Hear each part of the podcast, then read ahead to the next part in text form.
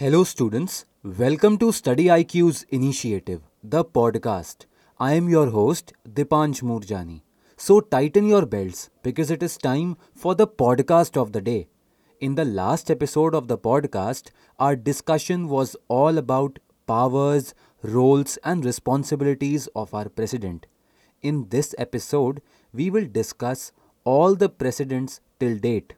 Sir, can you please enlighten us on some basic information about our first president, Dr. Rajendra Prasad? In this series, our first president we will discuss is Dr. Rajendra Prasad. His term for serving was from 1950 to 1962. Dr. Rajendra Prasad was the first president of India, and he is the only one so far to be re elected as President of India twice. From the early times, Dr. Rajendra Prasad was also a comrade of Mahatma Gandhi early in the non cooperation movement for independence and was president of the Indian National Congress for the years 1934, 1939, and 1947. Dr. Rajendra Prasad practiced at the Calcutta High Court in 1916 and later he transferred to the Patna High Court. And in meantime, he founded the Bihar Law Weekly. In 1917, he was recruited by Gandhi to help a campaign to improve conditions for peasants which were exploited by British indigo planters in Bihar. Dr. Rajendra Prasad also founded and edited the Hindi weekly Desh and started his lifelong campaign to establish Hindi as the national language. He was also the president of Constituent Assembly and chief leader of Indian independence movement. He was awarded Bharat Ratna in 1962. The second president is Dr. Sarvapalli Radhakrishnan. Dr. Sarvapalli Radhakrishnan is the second president of India. He served as a professor of philosophy at Mysore and Calcutta and as a vice chancellor for Andhra University. He was professor of Eastern religions and ethics at University of Oxford in England and he became also vice chancellor of Banaras Hindu University in India. From the year 1953 to 1962, he was Chancellor of the University of Delhi. Radhakrishnan led the Indian delegation to United Nations Educational, Scientific and Cultural Organization UNESCO and was elected chairman of UNESCO's executive board. From the year 1949 to 1952, he served as Indian ambassador to the Soviet Union. Nowadays, it is called Russia. Sarvapalli Radhakrishnan returned to India in the year 1952. He was then elected as vice president, and on May 11, 1962, he was elected as president of India. The next president is Zakir Hussain. Zakir Hussain was the first Muslim to hold the largely ceremonial position of President of India. His fostering of secularism was criticized by some Muslim activists. Zakir Hussain responded to the nationalist leader Mahatma Gandhi's appeal to Indian youth to shun state supported institutions. He helped found the Muslim National University in Aligarh and he also served as its vice chancellor from 1926 to 1948. At Gandhi's invitation, he also became chairman of Indian Committee on Basic Education established in the year 1937 to design a Gandhian syllabus for school. In the year 1948, Zakir Hussain became vice chancellor of Aligarh Muslim University. In 1956 to 58, he served on the executive board of the UNESCO. He was also appointed governor of Bihar state in the year 1957 and he was also elected as a vice president of India in 1962. The next president is Varahagiri Venkata Giri. Varahagiri Venkata Giri began his education at Khalikote College, Baharampur, and then he went to Dublin to study law. There he became engaged in the Sinn Féin movement and was expelled from Ireland in 1916. He returned to India and he joined the nascent labor movement. He became General Secretary and then the President of All India Railwaymen's Federation and was twice President of All India Trade Union Congress, an organization closely linked with Indian National Congress Party. When the Congress Party formed a government in Madras state in 1937, Giri became Minister of Labour and Industries. He resigned of the Congress governments and the launching of anti-British Quit India movement in 1942. Then he returned to the labor movement again. He was appointed as a High Commissioner in Ceylon, in nowadays it is known as Sri Lanka, and in 1952 he was elected to the Lok Sabha, one of the two chambers of Indian Parliament.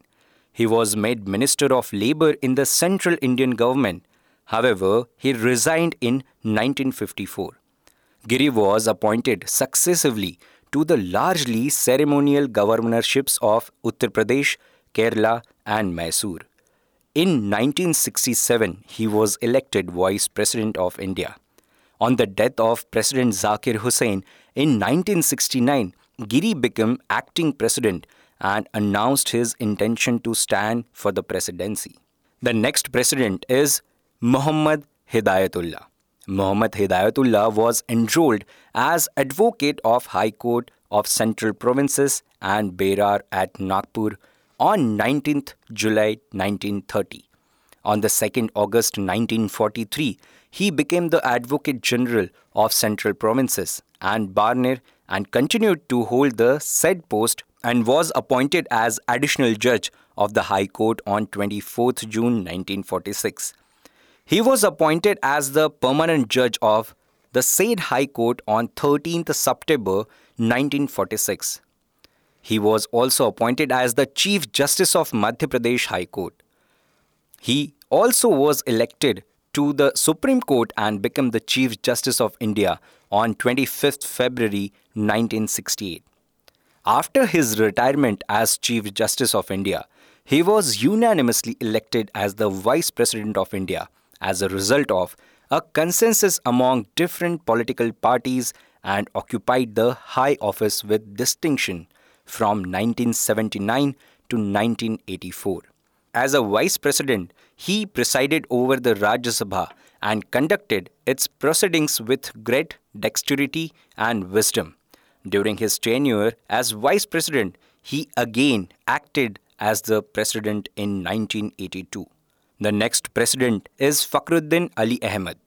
Fakhruddin Ali Ahmed was President of India from 1974 to 1977. The son of an army doctor from Assam, Ahmed was educated in India and studied history at University of Cambridge, graduating in the year 1927. After returning to India, he was elected as Assam's Minister of Finance and Revenue in 1938. He was also responsible for some radical taxation measures. On the outbreak of World War II in 1939, the Indian National Congress Party had a confrontation with British power and Ahmed was jailed for a year. In the 1946, he was appointed Advocate General of Assam. He returned to Assam politics until Prime Minister Indira Gandhi included him in her first cabinet in January 1966. He held a variety of portfolios ranging from irrigation, power, education, industrial development, and also agriculture. Ahmed became India's fifth president in 1974. The next important acting president is B.D. Jatti.